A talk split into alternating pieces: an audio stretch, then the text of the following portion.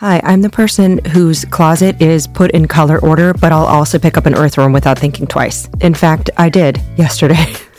it needed my help. I'm not afraid to be a little messy. Human nature is messy, but nature nature can help us embrace it. I love the brand 7th Generation. Their laundry detergent lifts away tough stains with the power of bioenzymes. That's exciting. You wipe your hands on your pants after you pick up an earthworm. Seventh generation is like, don't worry, hug a dirty tree, huff some bark. It's good for you. That is the power of seventh generation. Find laundry detergent and other laundry products at seventhgeneration.com. I love worms.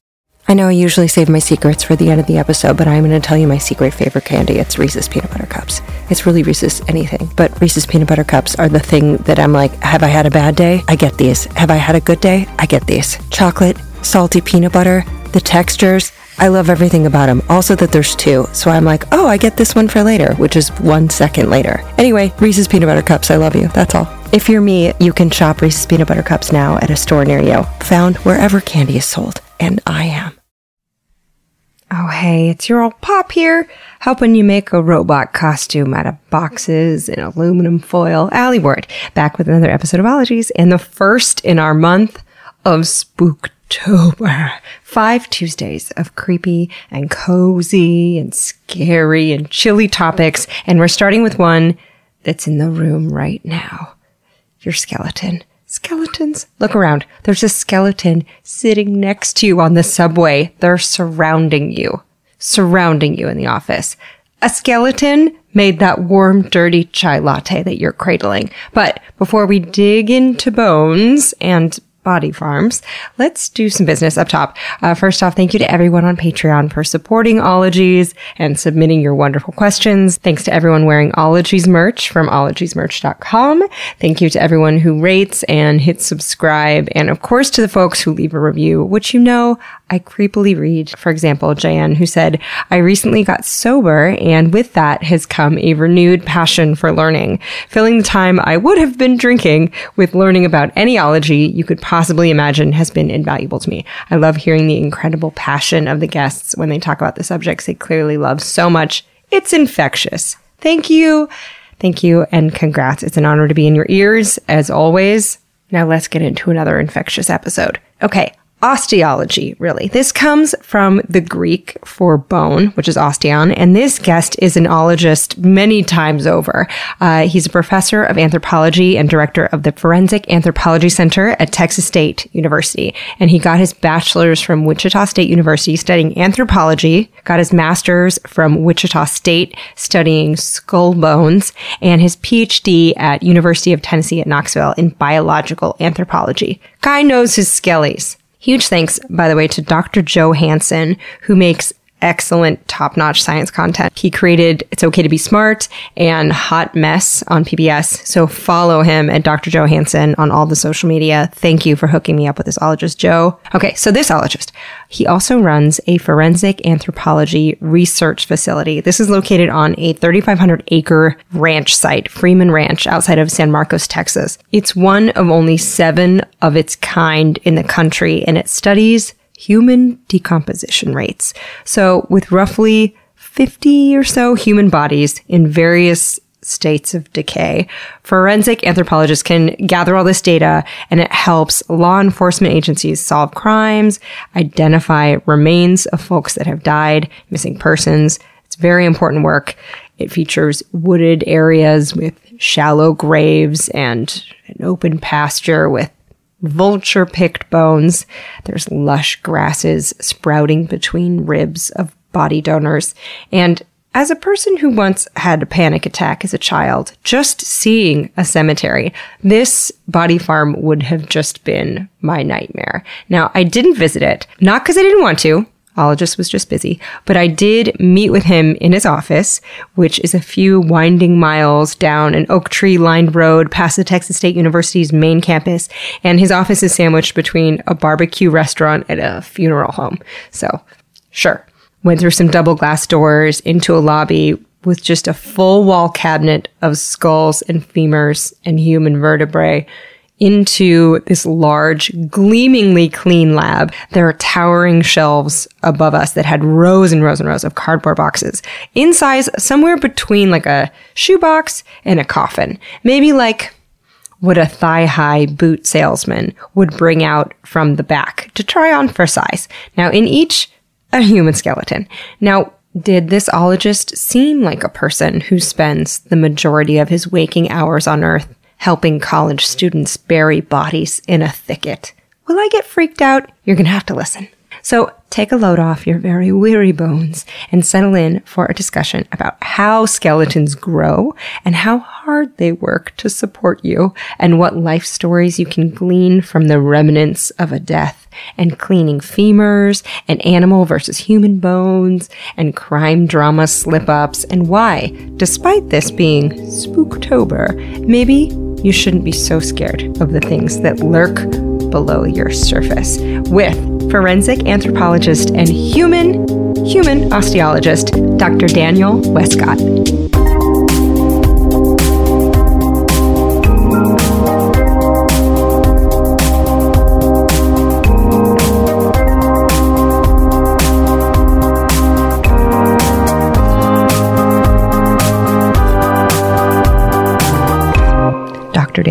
Wescott. Dr. Daniel Wescott? Do you make people um, address you as Dr. Wescott? No. No? Never. Do you have to wear a lab coat? Uh, I have a lab coat, Yeah, you do. uh, but I don't always wear it. Are you a forensic osteologist, a forensic anthropologist, an osteologist? How do you describe what you do in terms of knowledge? well, so, so I'm, a, I'm an osteologist, so I study bones. Um, within within that, there's a lot of different ways that you can look at it. So uh, there's a lot of like areas of study that are associated with osteology. So like paleo paleopathology, which is looking at uh, bone diseases or mainly bone diseases. Paleoanthropology, that's looking at you know fossil ancestors and stuff like that. Uh, bioarchaeology, that's looking at human populations, you know, typically archaeological, and then forensic anthropology, which is typically focused on the individual. As the director of the Forensic Anthropology Center, um, I do a lot of stuff where uh, I'm looking at how do you identify a specific individual. So in that sense, I would consider myself a forensic anthropologist. But I also do bioarchaeology work. I also do paleo uh, anthropology. So I've done some research looking at like Homo erectus specimens. So it's that you applying that osteology knowledge. You know, forensic anthropology is really the application of osteology. So many ologies. There is. There's so many lab. ologies in one lab. Yes. Um, and what is osteology? How would you define it? It's simply the study of bone. So, uh, I mean, obviously, I focus on human osteology. You could be a mammalian osteologist, a dinosaur osteologist, you know, whatever. Somewhere in the world, there is someone studying the bones of wildcats, and they are an ocelot osteologist. Even like within forensic anthropology, a, a lot of what I do is I tell people this is not human. You're an animal.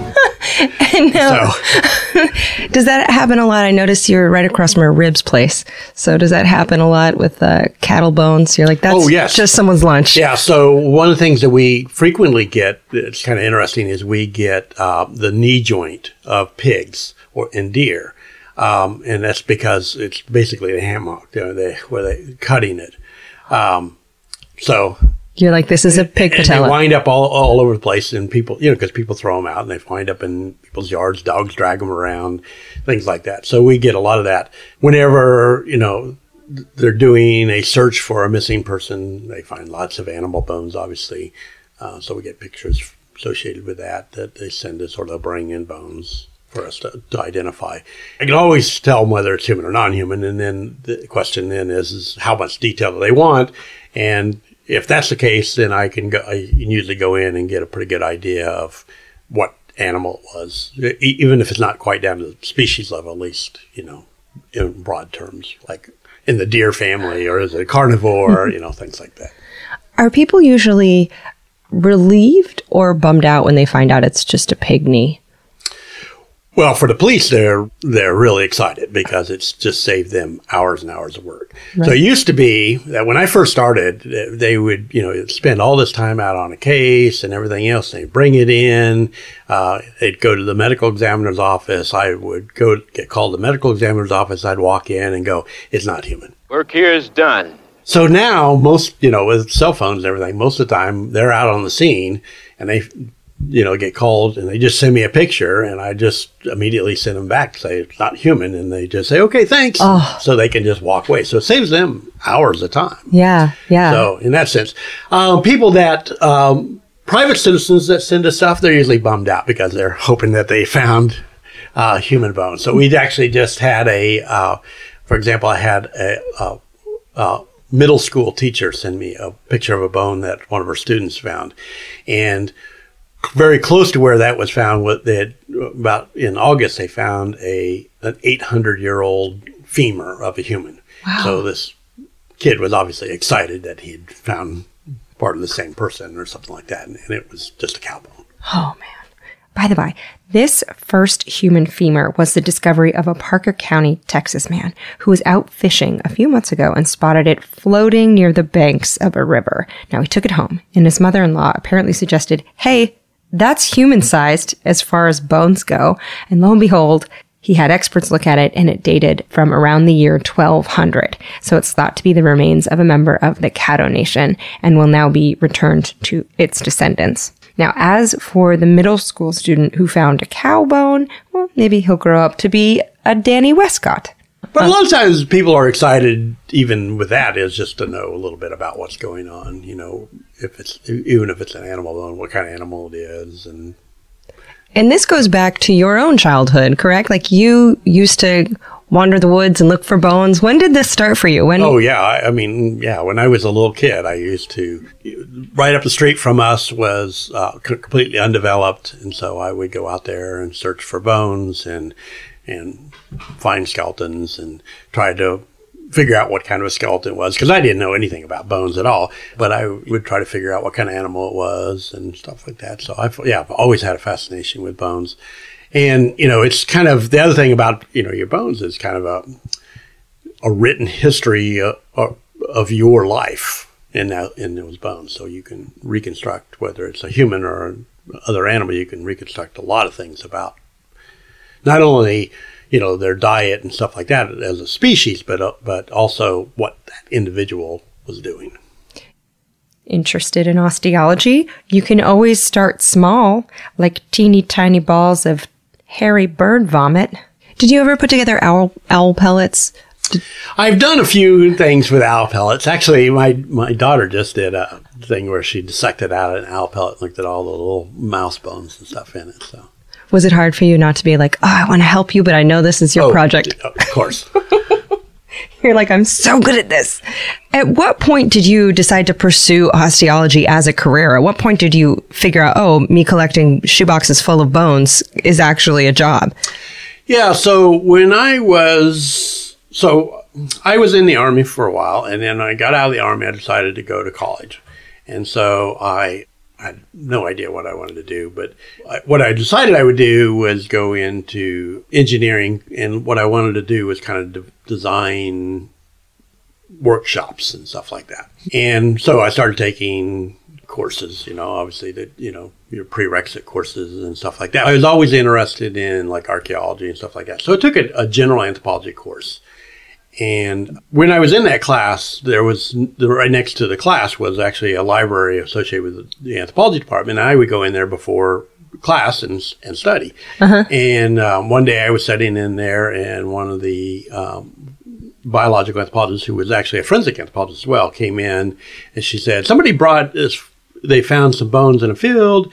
Um, and is anybody interested in looking at them? So, um, I went in and you know started working with her on on the in on this, and it was three individuals, and they were kind of interesting. It was you know, prehistoric skeletal remains. Um, they had one of them was had a, like a pipe stem notch, you know, so you could clearly tell they were using smoking a pipe. But basically, from that end, I just switched. Yeah, you're like, oh, this is where it's at. Yeah, this this was definitely because I didn't realize that there was something that I could, yeah actually study bones and make a living at. So I asked, and much like the paleontology episodes, Dr. Michael Habib, Dr. Wescott isn't into puzzles. So what drives him?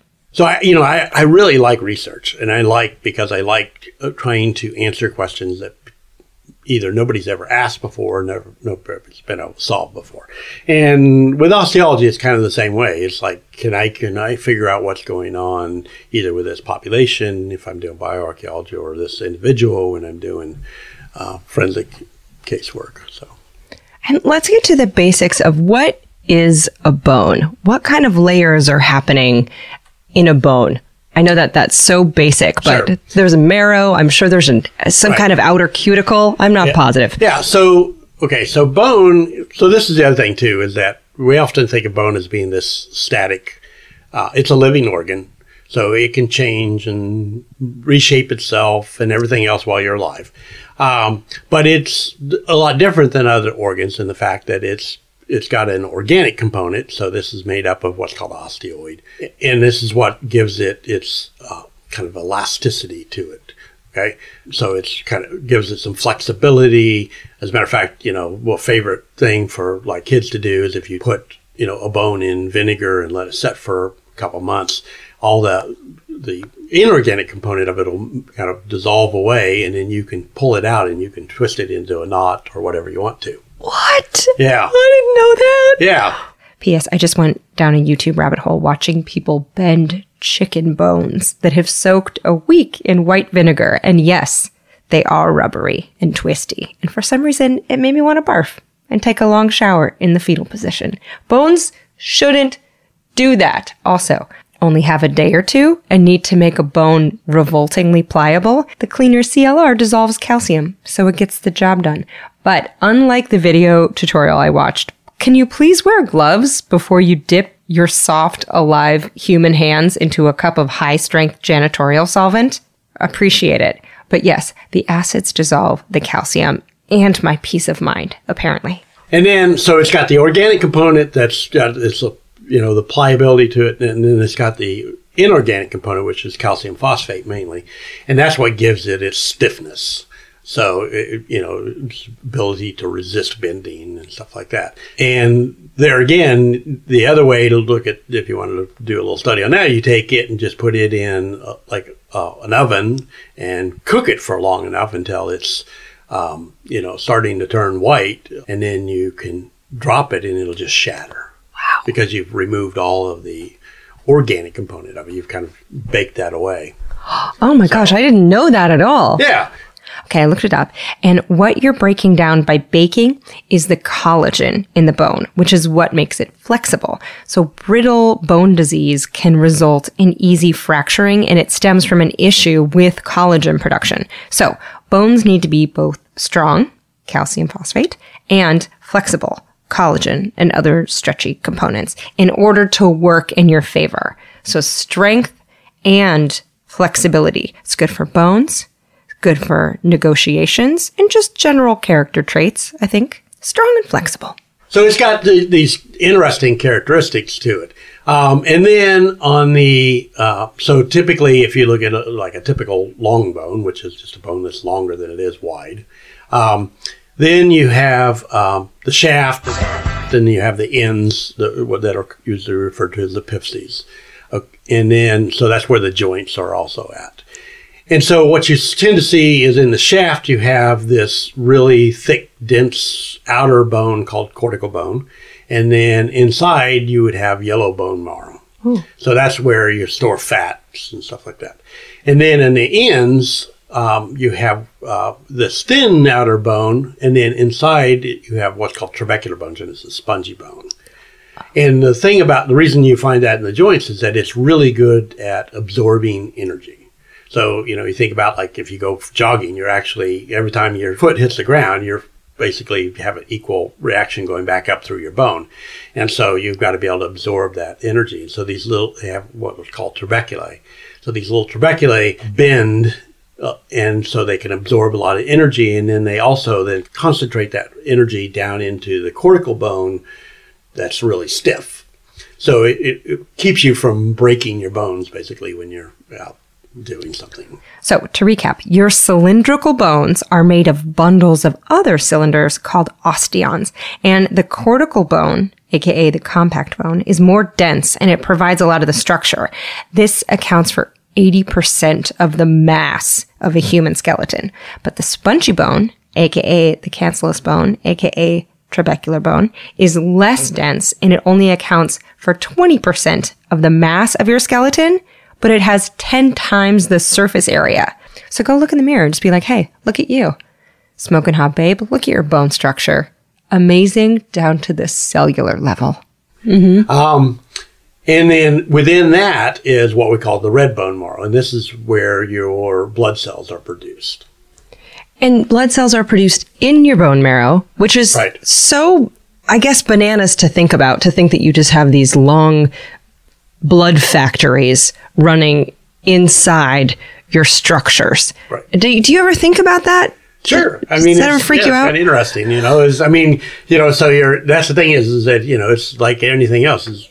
And why it got put in the bone, I don't know. But you know, your kidneys are the ones that are monitoring your blood cells, and then when you are low, they release a hormone that then targets the bone to start producing more red blood cells or white blood cells or whatever you need. But you know, the kind of things that you see that's interesting associated with that is like if you look at archaeological stuff, when you start having heavy bacterial infections or diets that are low in iron, you'll start getting kids that are overproducing red blood cells and, and they form what's called cribra orbitalia and porotic hyperostosis because they're basically just cranking out these blood cells. So And then when it comes to healing a bone, if you've got like a fracture, how does that healing happen?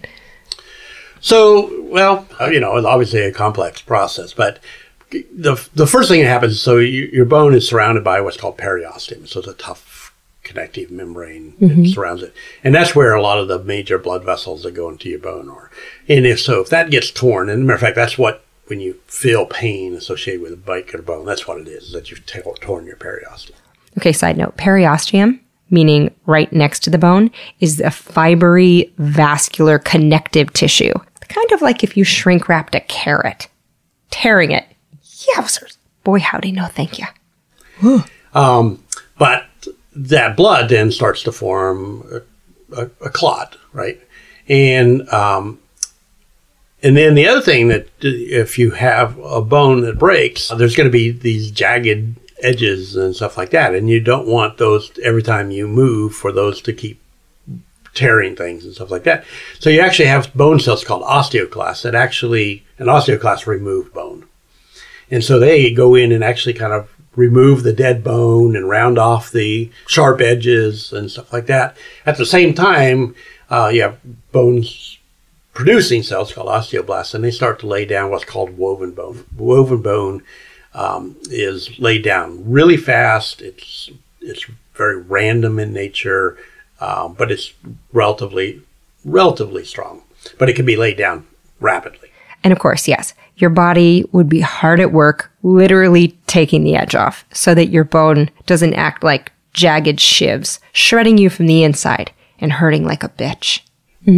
Um, and then over time, um, the bone cells then just replace that. So the osteoclasts remove it, and new osteoblasts lay down new bone until they form the kind of the adult lamellar bone over that.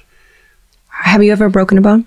Um, I have broken my wrist. Yeah, Oh, did you have to wear a cast? I did for a long time. Yeah, Did you think about what was going on inside there, or were you an osteologist? I was not an osteologist at the time, so Really? uh, I didn't think of it too much at the time. I think about it all the time now. really? Yeah, because I still uh, have problems with that wrist, and so I, I frequently look at it. And and it's kind of interesting. You know, I'll be looking through the skeleton of one of our donors, and I'll see something, and I think, oh, I bet you mine looks something like that. Uh, were you rollerblading? No, I was riding a motorcycle. Ah, it's always doing something fun that gets not fun at some, at some point. I feel like a wrist fracture is like a, well, you were having fun at the time, at least. right. Um, does it ever bum you out that you are not going to be able to see your own skeleton?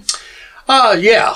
As a matter of fact, I have actually contemplated actually getting a CT scan and then printing my skeleton.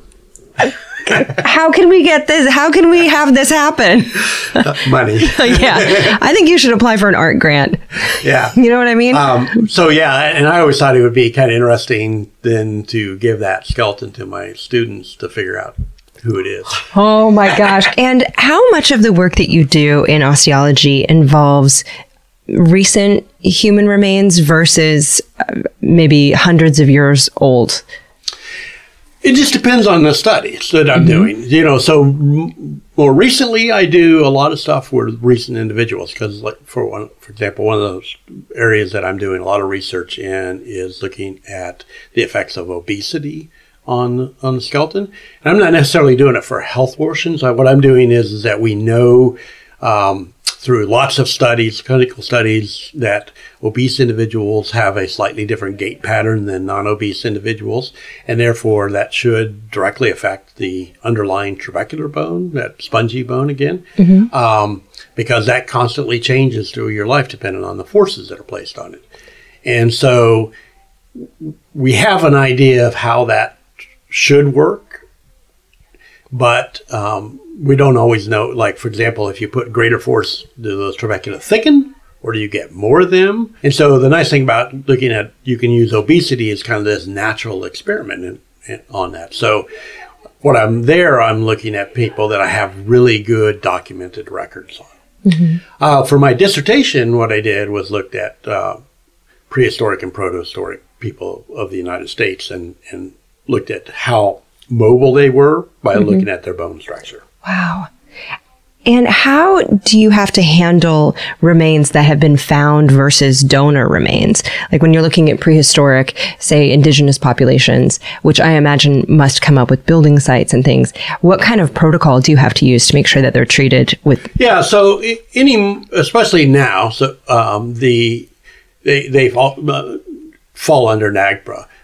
NAGPRA, side note, stands for Native American Graves Protection and Repatriation Act. It was passed in 1990 and it protects sacred or funerary objects and human remains. And it gives a protocol essentially for museums and federal agencies to return these items to their descendants, to tribes and to native peoples.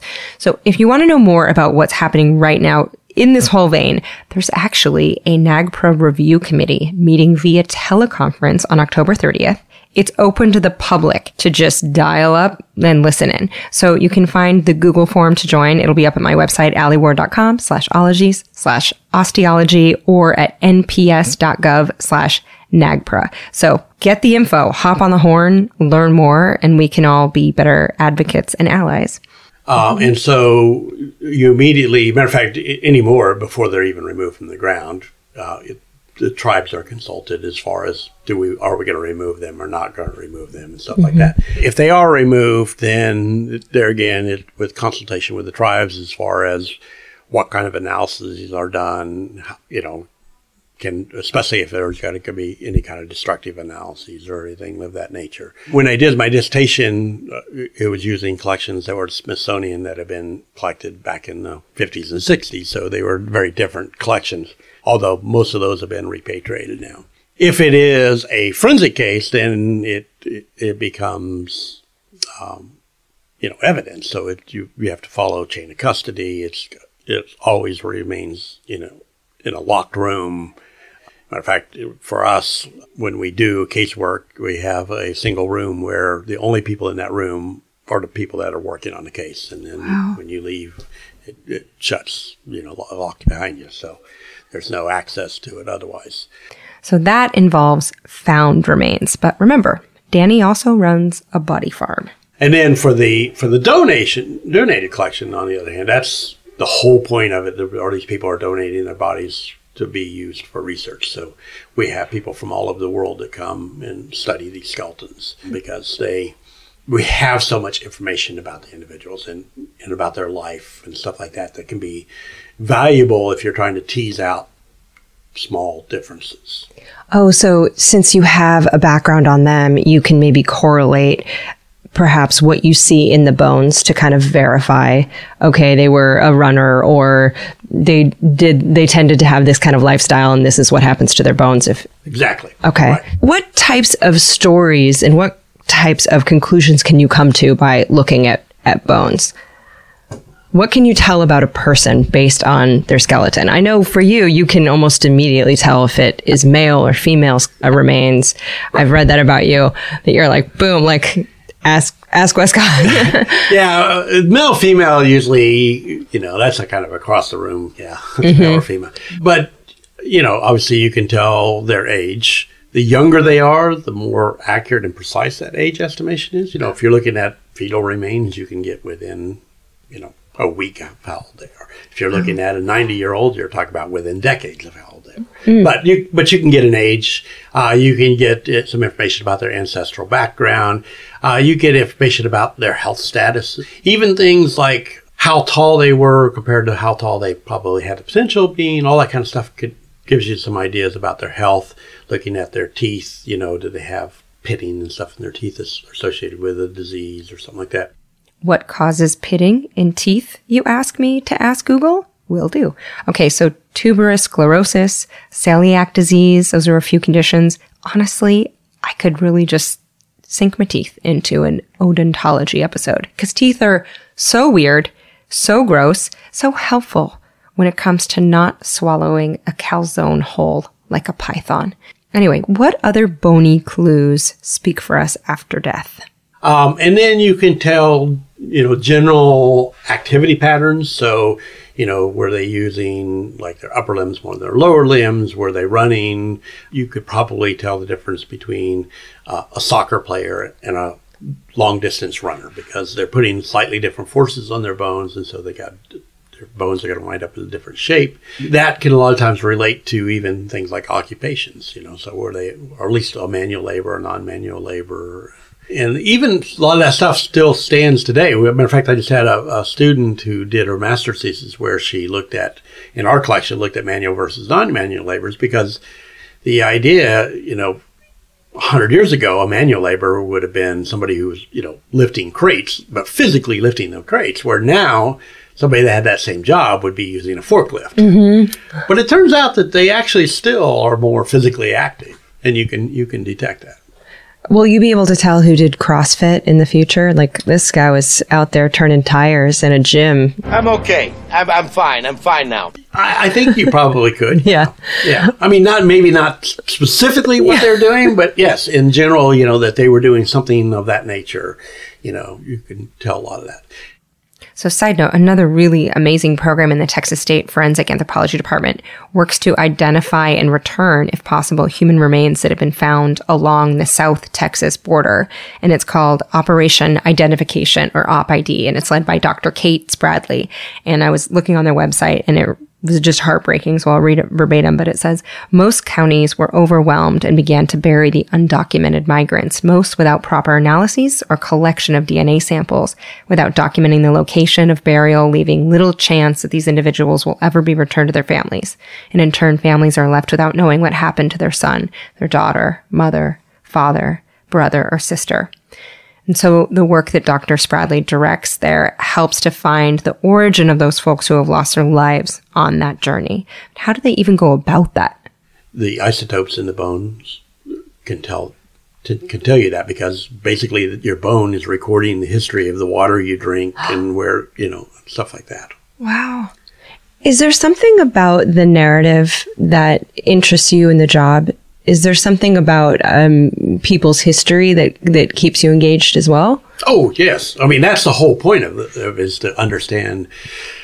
You know, I mean, I really got started in a lot of this uh, looking at, especially like prehistoric skeletal remains, looking at what can we actually tell about the lifestyle of people and differences between you know what males and females were doing so they give you an idea of the structure of the of society when did when did kids start participating in adult activities a lot of that you can tell from the skeletal remains Wow. um, all, kinds of stuff like that the whole idea is kind of that that long that population history and stuff like that but then if you're doing an individual one for example we did i did a case one time where they were digging in a cemetery which you know and found a coffin and you think well yeah it's not a big deal but nobody was supposed to be in that grave. Um, and it turned out to be uh, in a cast iron coffin, which is kind of unique in itself.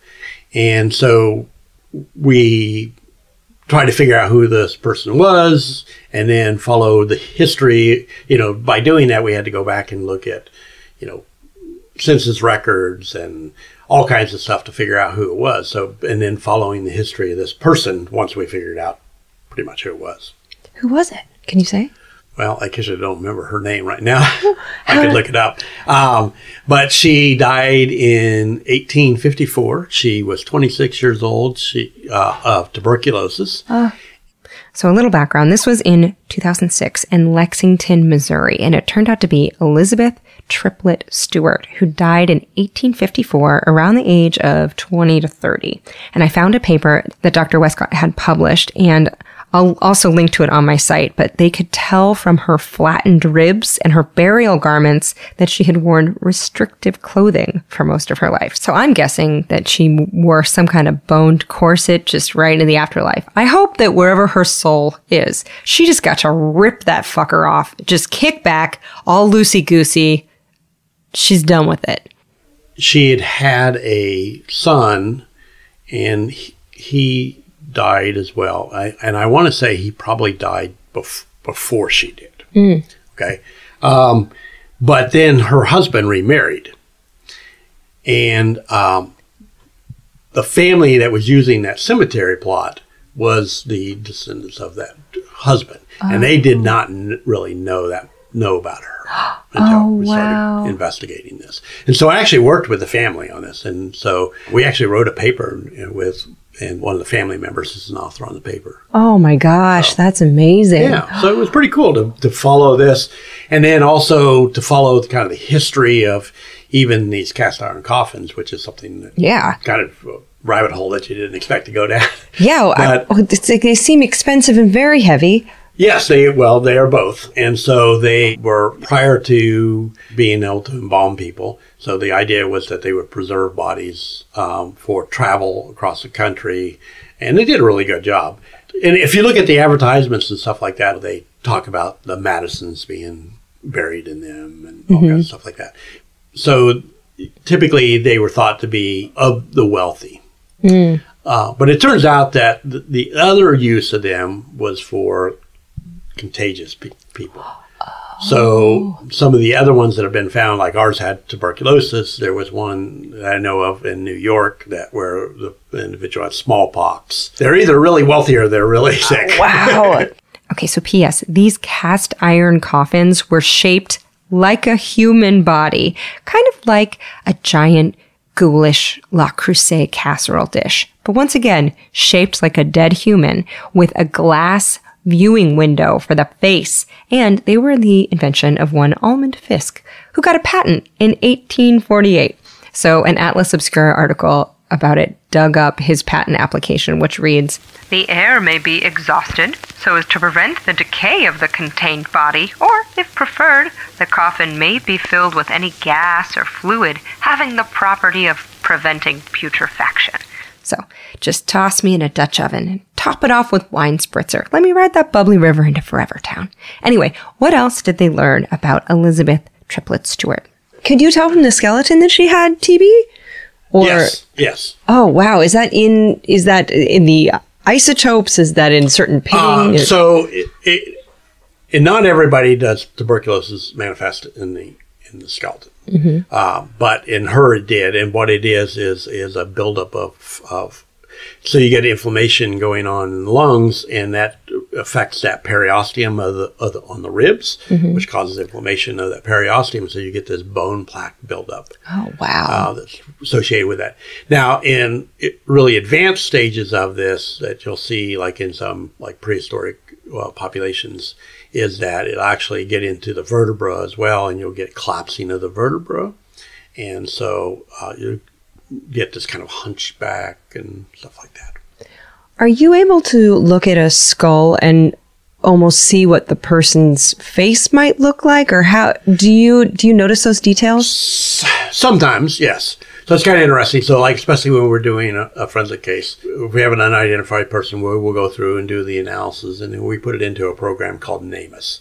Uh, so this is a national missing persons, and so there's two sides of NamUs. One is for you put in, we put in unidentified people, and then other people can put in missing people.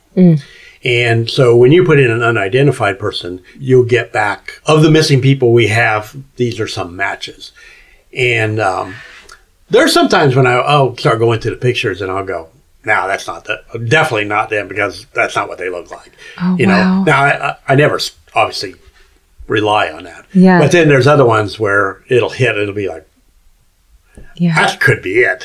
That's what this person looks like. So I, I I don't know that I always have this vision, but but if I see a picture, I can usually say yeah, yes or no. Wow. But uh, obviously, I wouldn't rely on that. I mean, we Yeah. just had one that I that looked very much like the person, and then when they did the DNA, it's not the person. So Is there DNA in bones that you can use or sure, And now where where in the bone is that? Is that it, all every part of bone. So in your bone, you have bone cells. You have what's called osteocytes that kind of maintain them, osteoblasts and osteoclasts, and those have cells just like any other Okay, so in case you were distracted by like a weird smell or a bird, here's a quick recap.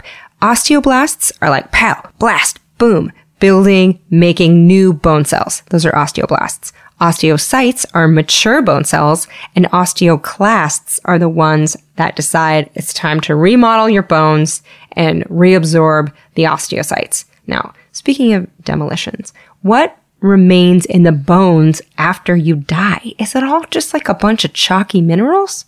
I always thought for some reason, and maybe it was because of uh, cremated remains that don't have the cremated remains don't have right DNA? because you've basically you you've re- removed all of the organic matter by cremating it, Mm-hmm. so that you're just down to the, the inorganic part portion of the bone. Right. Oh, that was such a dumb question, but I didn't know. I had no idea. Yeah.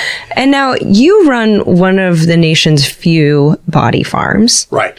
which is kind of an outdoor laboratory that studies the decomposition rates and things like that. How long have have you run that?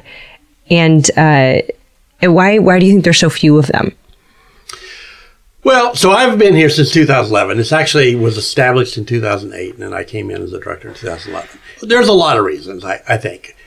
One is is that um, you know pe- people have their own perception of dead bodies. Just to give you an example, we, as you notice, as you walk in, there's some skeletons on display here, and we had a, a delivery driver a few days ago. He came in, and he was when I went out to help him unload some stuff, he was like, "You need to put a sign on the door that says that there's skeletons in there." Oh, Wow. he was pretty heebie jeebed, Yeah. huh? Spooky stuff.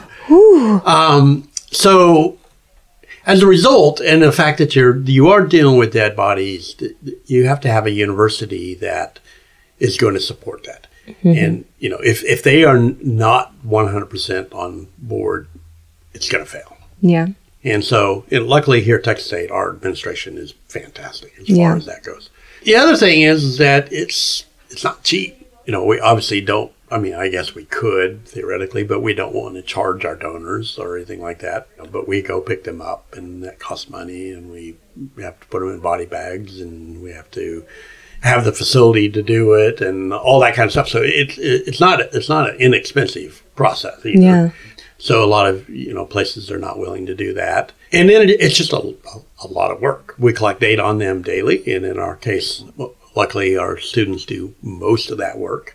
But if not, you would have a lot of employees doing that as well.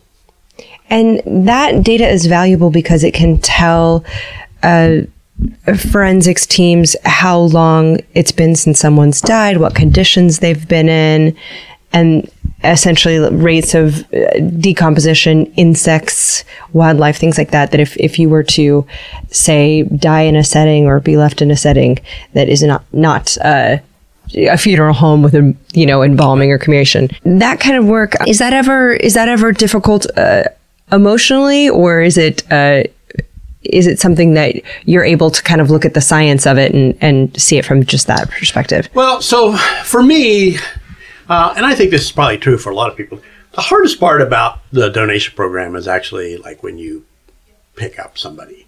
Um, for us, actually, too, is that since we our, our, our donors we're, we don't get like donors from some anatomical pool. We our donors donate specifically to us. So in a lot of cases, we actually they've come into this office and we've talked to them and helped them fill out the paperwork and stuff like that. Wow. So a lot of cases you actually know them or you've met them and stuff like that. But at any rate, especially if they're like young individuals. So we had, for example, we had an individual who uh, actually took a workshop with us and then uh, died, and she was in her 20s. For me, the hardest part is that initial seeing them when you're picking them up. Once the process starts and you're doing the research, then it becomes, I don't know, a little less attached to them or something, I guess. You know, I mean, that's the thing. You're always cautious or aware of the fact that you know this is an individual, and a lot of times it was an individual you had actually met and stuff like that. Um, so you have that respect that they donated and all that stuff. But yeah, you you become it becomes more doing the science and less you know the emotional part of it. Yeah. I really wanted to ask if he's going to donate his body, but I was like, I don't know. I wanted to just wait for the right time. I mean, it's not like a thing you want to bring up with someone you just met. Huh? So this is one of the things you know I always get asked about. You know, am I going to donate my body? Well, yeah. And of course I will. Yeah. Matter of fact, you know, I mean, I'm thrilled about the fact that a hundred years from now, some kid's going to look at my skeleton and be thrilled by it. This is the best. Um, but um, the but right now, uh, so I got my I did my dissertation at the University of Tennessee. So right now, my body is I'm donating to the University of Tennessee, and there's one of the main reasons for that is is that if I was to die today, it would be my students that would have to place my body and to have to monitor my decomposition. Okay, so quick aside by place my body and monitor decomposition, this might be to leave it buried under different materials like tires or wood, or leave it exposed and track how long it takes for scavengers to find it. Now, that answer is about 15 minutes for vultures, and they can render a fresh corpse into a skeleton in a matter of hours. This was research done in this facility, and it helps medical examiners and law enforcement estimate a time of death. That way they can correlate it to potential matches for a missing person. So the science is really important. And donating his own body doesn't disturb him a bit. But his students, And while that doesn't bother me, you know, it's not really fair to them. Oh. so You're like, you guys, you guys can't be crying over my corpse. You gotta get, you gotta get the right data. right. But uh, it's a way to kind of return to the earth and also let your yet let your cells become dragonflies and vultures and frogs and flowers and right yeah.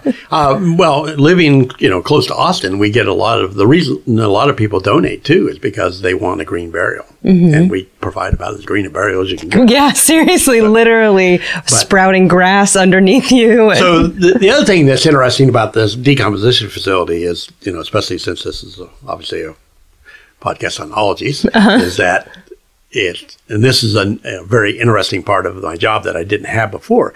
And that is, that it's not just anthropologists that are out there. We have you know typically on a on any body we may have soil scientists microbiologists entomologists botanists you you name it. They're coming out there and doing uh, some research on, on those bodies because you know it's um a, a little ecosystem basically that's it's short lived and but you know you've got all kinds of things that are trying to get nutrients from that before it's gone. How long does it take between getting placed to being pretty much, uh, you know, skeletonized? it depends on the conditions obviously. Um, but typically here in texas to be completely skeletonized takes about a year only because of the fact that it takes a long time for the skin to decompose. So you'll ah. have a skeleton with this mummified skin on it, but all the muscles and organs and stuff like that are long gone. And so that usually only takes typically a few months at the most. Danny says that in the winter, decomposition might take a little longer. But hey, listen to last week's phenology and just think of the crisp fall smell that the microorganisms make when they eat all the dead stuff. That's you. Does global warming affect decomposition rates? I don't know. My guess is yeah. Yeah. Because so typically the way we think kind of think about decomposition is is it's associated with what we call accumulated degree days. So it's basically the thermal energy that's available for the decomposition processes to happen. You know, you think about decomposition is both chemical reactions and then biological. So you have like maggots that have to develop and stuff like that. So, and both those are d- dependent on temperature. So, you know, it's just like you know, if, if you take a steak and you buy it and you put it in the refrigerator, it's going to stay a lot longer because you've slowed down the chemical reactions and you've also slowed down the bacteria. Mm-hmm. If you put it, you know, On your dashboard. on your dashboard, it's going to go very fast, right? Yeah. Um, but then there's also, um, and this is the one thing that most people don't think about, and that is, is there actually is an upper threshold to that too, and that, uh, and sometimes this happens in Texas. It gets so hot that it actually slows everything down too. But I mean, that makes perfect sense too. I mean, you think about the same kind of analogy with a steak is that if you cook it, you're basically killing off all the bacteria and stuff like that. You are a scaffold of minerals covered in steaks, wrapped in supple leather, serving as a spaceship for trillions of tiny little souls, and you'll be recycled into millions of other living beings. I mean, life, man, nature, it's a wild ride. So go cut some bangs, text your crush before you become a mushroom. So there's this upper and lower thresholds that uh, in in there that wanting these optimum areas in there. So things have decomposed since the beginning of time, obviously, and so you would think that we'd know a lot about it, but it seems like it's amazing to me how little we we know about how decomposition works. yeah. Even things like you know why do flies come? You know how do they know there's a body there? You know things like that. Um, so And that would be, I guess, a forensic dipterologist, I think, is like a. That's what I mean. So that, that's the nice thing about this is that there is all kinds of people that are interested in doing this research, and they have different perspectives on things that I would have ever thought about. So it's kind of really fascinating to work on these, you know, multidisciplinary projects where you know I may be the only anthropologist in a big group. Now, what about um, movies and TV shows about what you do? Do you ever watch CSI and you're like, that's not how it works? Or are there any that like actually get it right? for anthropology that you know is is like bones. So typically they obviously overinterpret what what can actually be told, or at least their their confidence in that is overblown. Let's put it that way. Yeah. so like I was telling you before, I might be able to you know get an idea of what somebody did for a like an occupation, but at this point in time, I couldn't tell you the you know like within a 95% confidence interval how good that you know estimation is or anything like that where they seem to just like I found some trace on the weapon. It's chemical makeup suggesting a type of salve, but it's a synthetic tripeptide. Synthesized from what? Snake venom. uh, there's a few things that they obviously can't do or they wouldn't likely do uh, but most of the time what i tell like my students is a lot of things that get done in like csi where there's multiple not just skeletal remains but there's multiple things going on is that you know you in the show they have one person doing all this stuff. Mm-hmm. In reality basically every time they turn their chair to a different table it's a different person probably in a different lab. It could even be in a different state. Yeah. you know?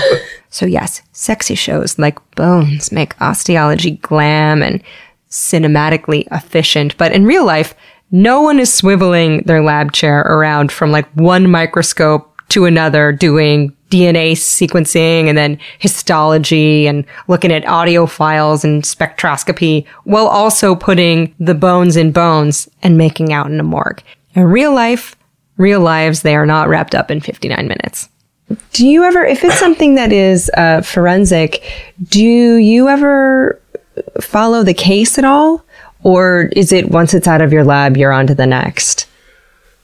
Uh, it, it depends. I mean, some cases I have no idea what happens to them once they leave the lab. Um, but, but there are other ones where, especially if they're, you know, something that uh, winds up being, you know, in the news a lot, you know, even if I'm didn't want to, you know, I wind up kind of following along with it. And then, of course, in some cases, you might actually be called to like testify on, in the in the court case, and so you know that you, you, you have to kind of Yeah. follow up on it. But but overall, I would probably say that for me, I actually don't really follow up on them that much. If I happen to see something on it, great, but uh, but I don't spend a lot of time. That's not what attracts you to the field. Right. Yeah, yeah. Um, can I ask you some questions from listeners? Yes. Oh, amazing. Okay, so before we get to your questions, we may have some words about sponsors who make it possible to donate to a cause of the ologist choosing every week. This one was very easy. Dr. Wescott said that to continue to do the work they do at no burial cost to donors or to their families and to literally pay for things like body bags and transportation, they're funded in part by donations of the monetary kind. So a donation will be going to the Freeman Center. You can find a link to that there's also info on body donation if you're inclined to have a free, very green and scientific and dare I say pretty heavy metal burial uh, at a link at alieward.com slash ologies slash osteology. Uh, that'll also be in the show notes. There will also be links to the sponsors who made that possible, which you may hear about now. This show is sponsored by BetterHelp. Listen, we're all carrying around just a backpack of stressors and sadnesses. When we keep them all zipped up and the load gets heavier, it can start to affect us negatively. You start to feel misunderstood, sad, resentful. A safe place to unpack that is, you guessed it, therapy. Therapists can help you dump out your bag and work through the heavy garbage that's weighing you down, in my case at least. I've used BetterHelp. They have definitely helped me understand that pushing my feelings down does not actually make them go away, it makes them feel worse. So if you've been thinking about starting therapy, give BetterHelp a try. It's entirely online, it's designed to be convenient and flexible, it's suited to your schedule. You fill out a brief questionnaire to get matched with a licensed therapist. It's so much faster and easier than trying to hunt down a therapist from just online listings and cold calling. That's one thing I love about BetterHelp. And if for any reason you're not vibing with your therapist, you can switch anytime, no additional charge, no drama. So unburden yourself and trauma dump onto someone who's trained for this. So get it off your chest with BetterHelp. Visit betterhelp.com slash ologies today to get 10% off your first month. That's betterhelp, H-E-L-P dot com slash ologies. Oh, KiwiCo. We love you. Kids love you. Parents love you. Uncle Allie's love you. Here's the deal. So whether you're staying at home or you're heading out on some summer explorations, KiwiCo is inviting kids, also kids at heart, that's you, to enjoy their first ever summer adventure series. So kids from two years old to teens can receive six hands-on science and art project kits over six weeks. They have something for everyone. They have different topics for each age, whether your kid wants to explore space or learn about dinosaurs. And I've heard from my parental friends that summer can be a little challenging to keep the kiddos busy. KiwiCo's like, we did the legwork for you. And the Summer Adventure Series is this personalized experience with super fun activities like a bottle rocket kit where kids can build an actual bottle rocket. And you can either receive all of your summer adventure crates at once or weekly for six weeks. I think it's so amazing that they have different crates for different ages, everything from the great outdoors that has like giant bubbles or a window garden to a trebuchet kit for ages 9 to 14, an entrepreneur where you can do textured clay projects. If you have kids, if you know kids, keep them occupied and learning and having fun this summer with KiwiCo. And you can get 20% off your summer adventure series at kiwico.com slash ologies summer. That's 20% off your summer adventure at K-I-W-I-C-O dot com slash ologies summer. Oh, have fun. Oh, it's heating up. It's time to say bye now to your jackets and your sweaters and your tights and get reacquainted with shorts and tees, breezy things. Can I point you to the direction of Quince? What I love about Quince, you can build a lineup of timeless pieces. They keep you looking effortlessly chic year after year without spending a fortune. They have premium European linen dresses, blouses, and shorts. They start at $30. They have washable silk tops. And I love that all Quince items are priced 50 to 80% less than similar brands because they partner directly with top factories. They cut out the cost of the middleman and then they pass the savings on to you. So whether you need a sundress, you can wear to a picnic or you need some good t shirts or tanks that feel nice on your skin and are well made, head over to Quince. I love them so much I put them on my body. That's what clothes are for. Get warm weather ready with Quince. Go to quince.com slash ologies for free shipping on your order and 365 day returns. That's Q-U-I-N-C-E dot com slash ologies to get free shipping and 365 day returns. Q-U-I-N-C-E dot com slash ologies. Oh, hi, it's me, the lady that checks a bunch of scholarly articles before she believes anything. Allie Ward. And I feel like we're similar in that we have a fair amount of skepticism and we like to dive deep and find out what the actual facts are. This is why when it comes to any kind of supplements, I enjoy Ritual, which is a female founded B Corp, meaning that they're holding themselves accountable to not just the company, but also to the health of people in our planet. And their clinically backed essential for women 18 plus multivitamin has these high quality, traceable key ingredients in bioavailable forms that are clean. Only about 1% of supplement brands are USP verified, and Ritual is one of them. So I like being able to trust what I'm putting in my body. From an aesthetic standpoint, I'll also tell you that Ritual are beautiful little vitamins. They look like lava lamps and they taste like mint. So taking my Ritual is part of my, I guess, morning ritual. I, that's probably why they named it that, and I didn't even think about it. Anyway, no more shady business. Ritual's essential for women 18 plus is a multivitamin you can actually trust. So get 25% off your first month at ritual.com slash ologies. You can start Ritual or add essential for women 18 plus to your subscription today. That's ritual.com slash ologies for 25% off. Down the hatch.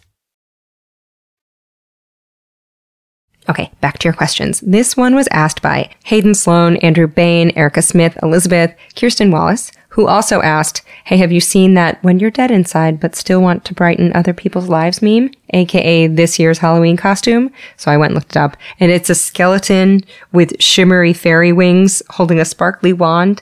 And I don't think Danny had seen the meme, but I will be giving double high fives to anyone dressed as that this year. And to you, Kirsten Wallace. Anyway, that question was. A few people asked, what is the most useless bone in the human body? What's one that we could evolve right out of there? Most useless. Why are you here? I don't know that there is a useless bone in the body. Uh, the one that most anthropologists, I think, would tell you is the fibula. the fibula? Really? Why? because it's not weight bearing it's just a muscle attachment site basically and um, if you as a result it its shape varies a lot from person to person the shaft of it. And so it's a lot of times it's hard to, to side and things like that. Um, but every bone you know at least serves as a muscle attachment site or something like that so i don't know that you could get rid of any of them. Are you ever just exasperated in the dirt looking for those last ear bones? Um, not ear bones, but um, wrist bones and stuff like that. Yes, and then there are two little bones associated with your big toe. These are sesamoid bones. So uh, they're bones within a tendon. The only one that's that we name is the patella, which is your kneecap. But these aren't named, but they're associated with a, bo- uh, a muscle called the flexor hallucis brevis. And um, I have spent a lot of time actually looking for those because it just it's like I want to find them. They're just like little pea-shaped sized bones. Okay, so this tiny knee bone is sometimes called a fabella, and we might also have some of these sesamoid bones in our feet or by a thumb. And sesamoid comes from the word for seed, like sesame, because they're so teeny tiny. And folks who have knee pain are more likely to have an extra teensy bone in their knee tendons. So no, you don't really have 206 bones because you got some little floaters. The three in each ear, by the way, are called ossicles. It means little bones. The ear bones, you never know whether because you know I mean they could very well be inside the temporal bone, uh, and you, so you never know till you get back and, And look. and look. Okay, this next question was also asked by Ella Thompson, Juan Isaac Moriera Hernandez, and Maria Hancox. Rebecca Fitchett wants to know what's your favorite bone? The femur. Femur? Yeah. Because there's a lot of information in it? There's a lot of information in the femur, so I can tell you the sex, how tall the person was, uh, what kind of activities they did. And I can even tell. For example, like when I go through the femur here in our donated, I can I can go through and tell you the obese people from the non-obese people. Wow, just based on that spongy bone tissue at the and, and, joints? the, and the shape of the bone. Wow. So Oh my gosh. I, I wonder if, um, now I wonder what my bones look like because I used to be a runner and now I'm not. And so I wonder if my bones are like, hey, come on, we're built for this. Uh, Leanna Schuster wants to know a question for my nine year old son. How does a skeleton stay upright? Muscles. There you go. So your skeleton works with your muscles to form lever systems, and those lever systems are what keep you upright. there you go. I've got a lever.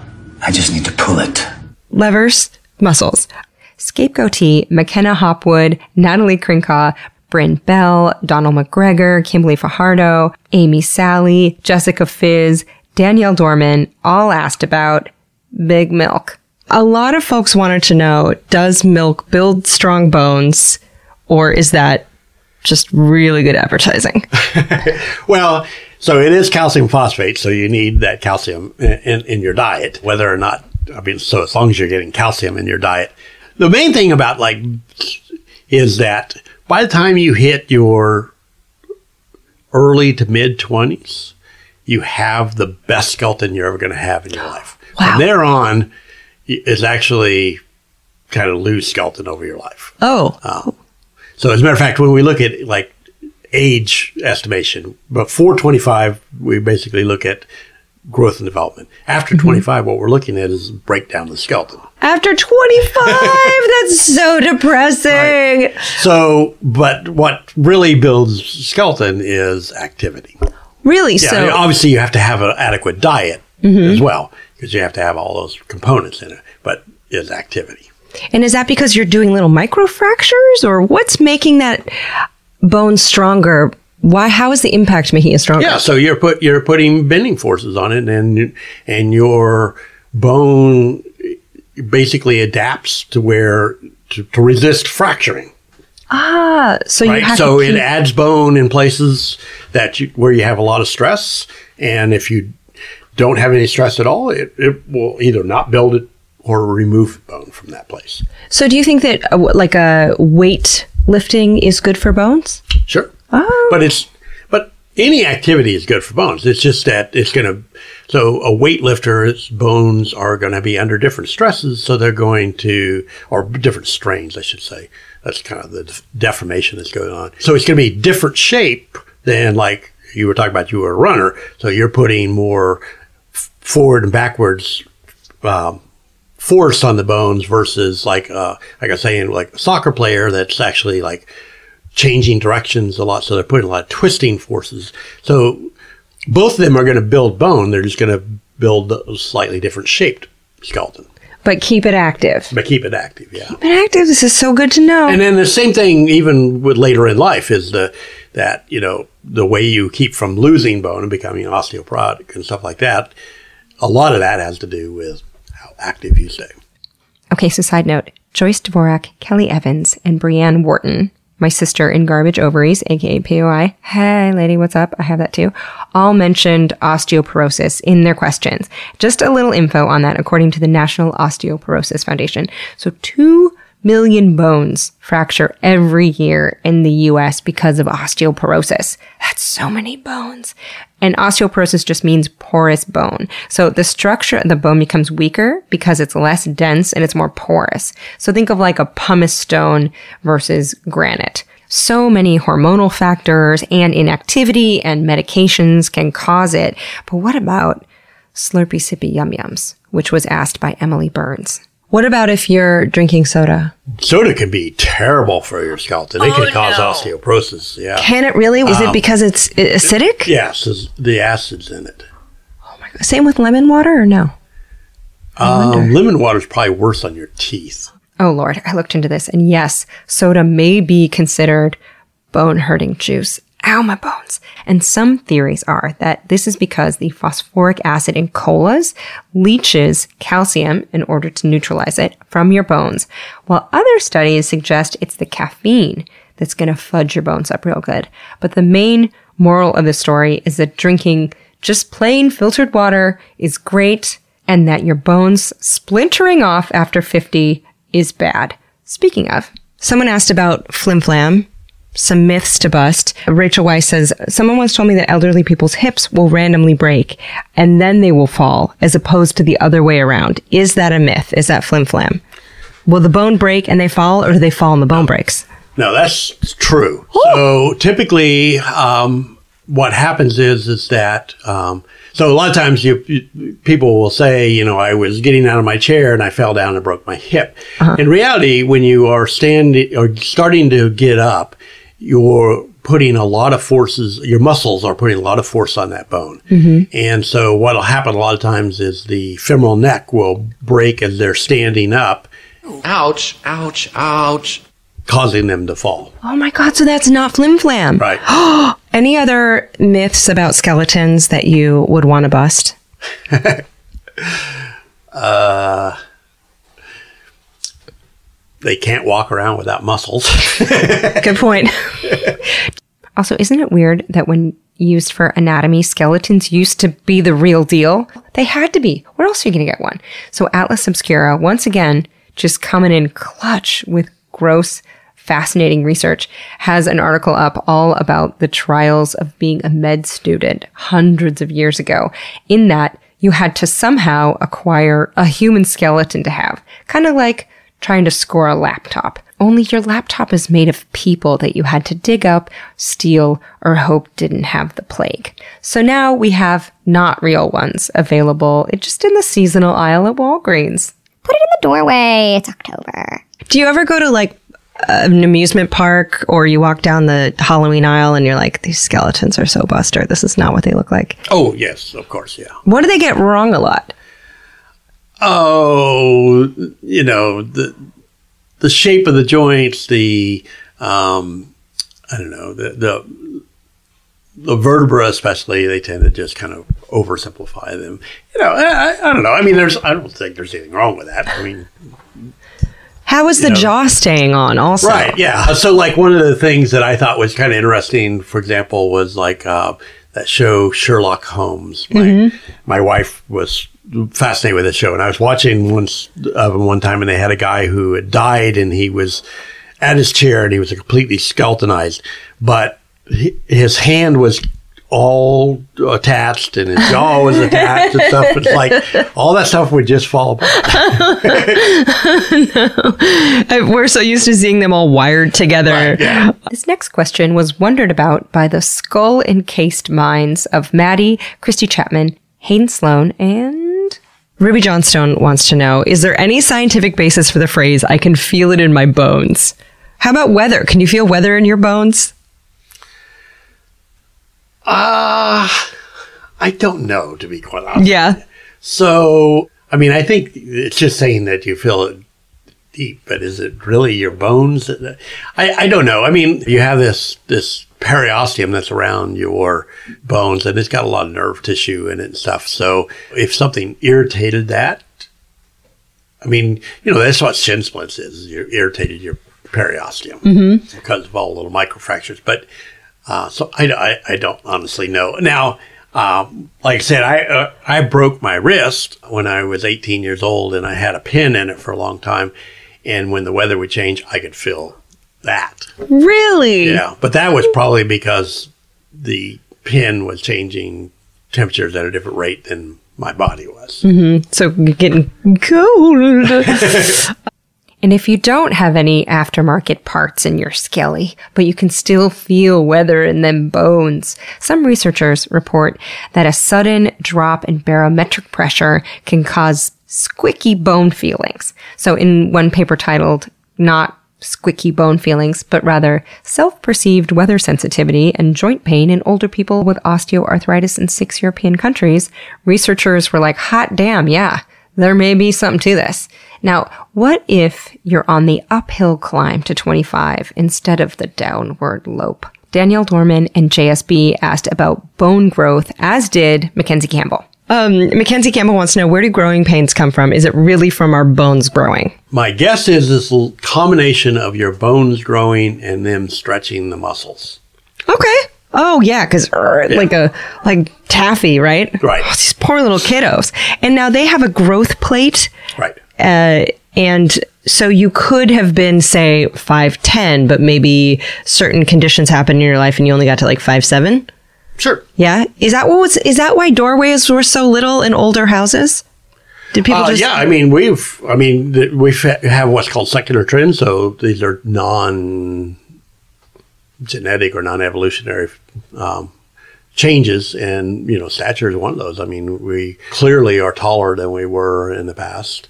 Um, and a lot of that has to do, well, there's a couple things that has to do with. One is, is diet, a better diet, um, or at least more constant nutrition. Um, but another thing that people don't think about a lot of times is like uh, antibiotics.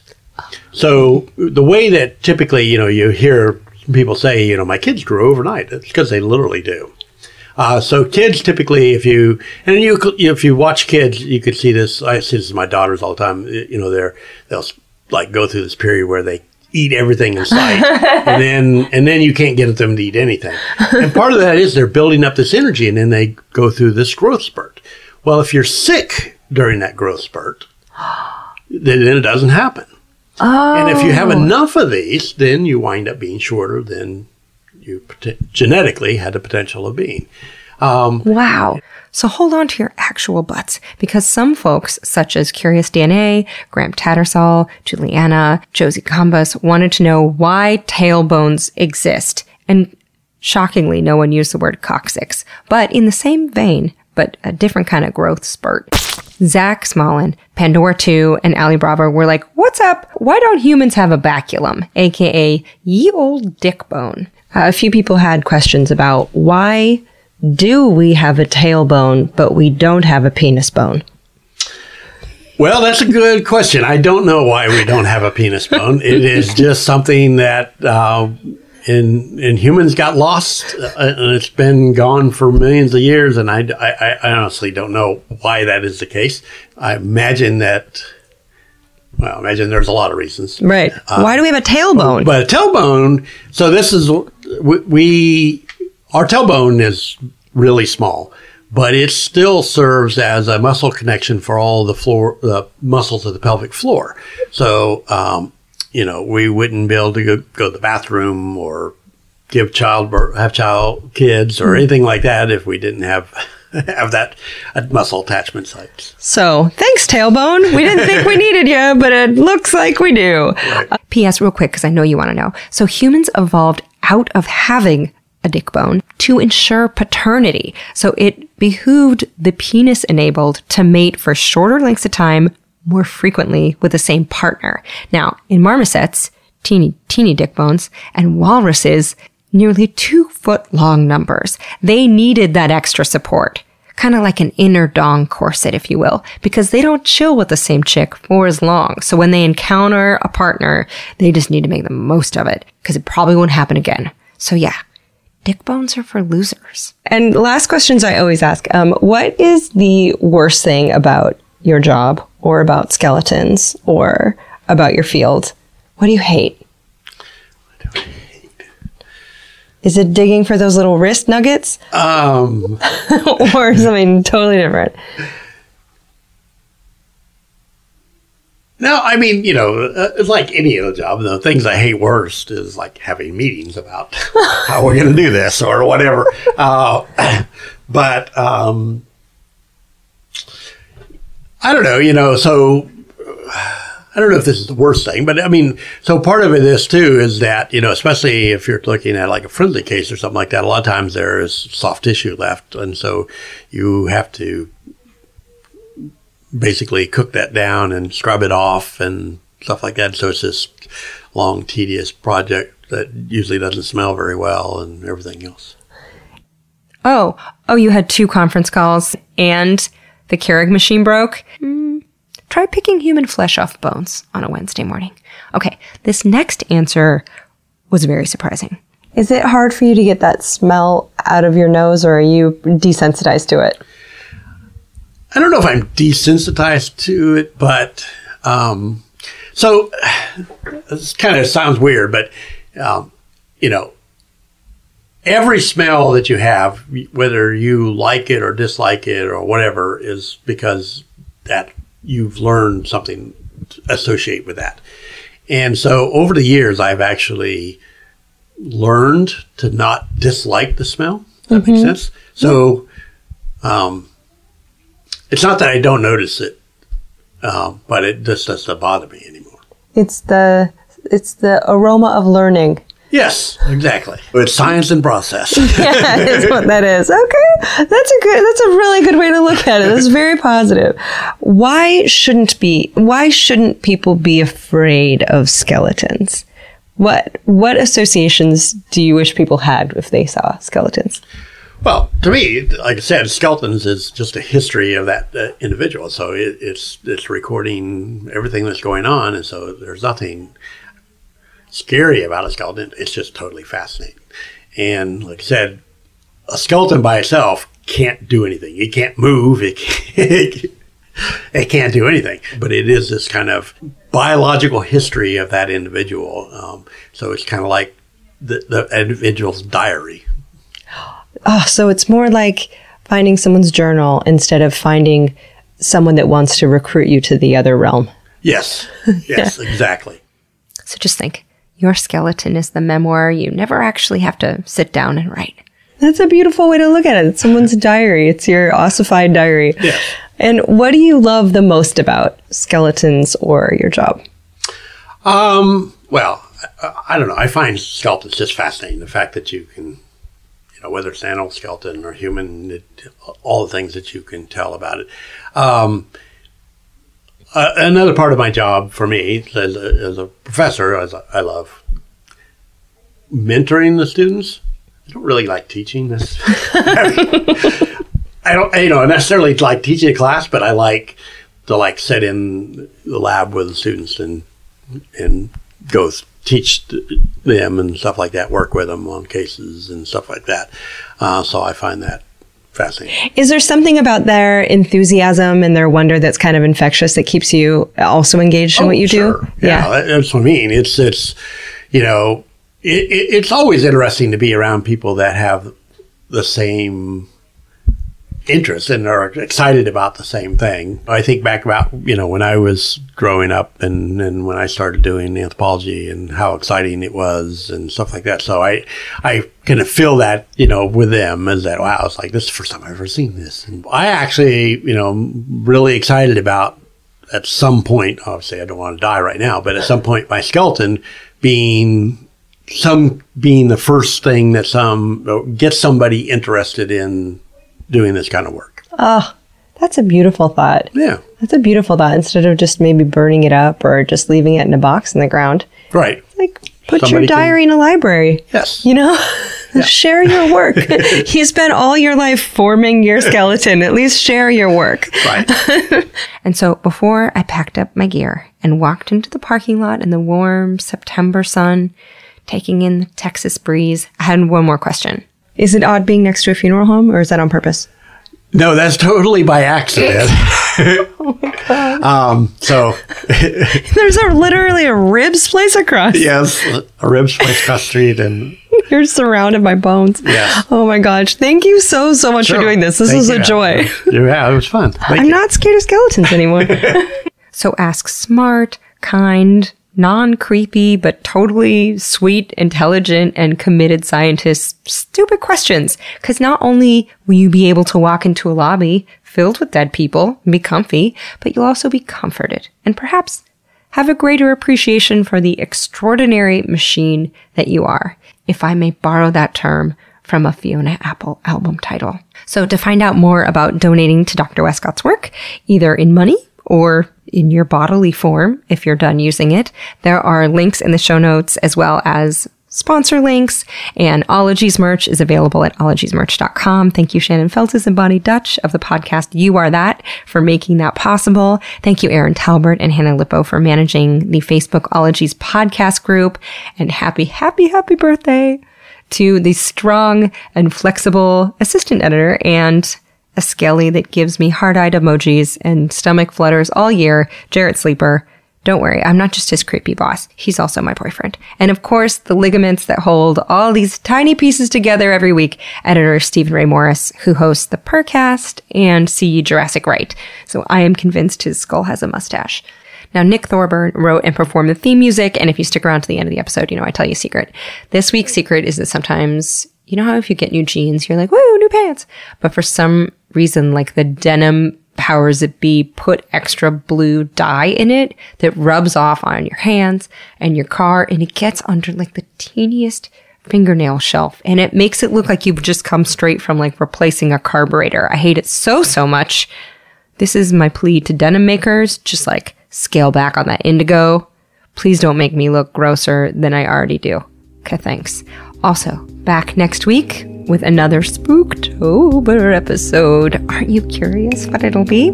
I decided to stop telling you. I was telling you in advance for a few weeks, but I decided no, I'm gonna make you wait for it. It's more fun, and I love ya. Okay, bye bye. Pachydermatology, homeology, cryptozoology, litology, nanotechnology, meteorology,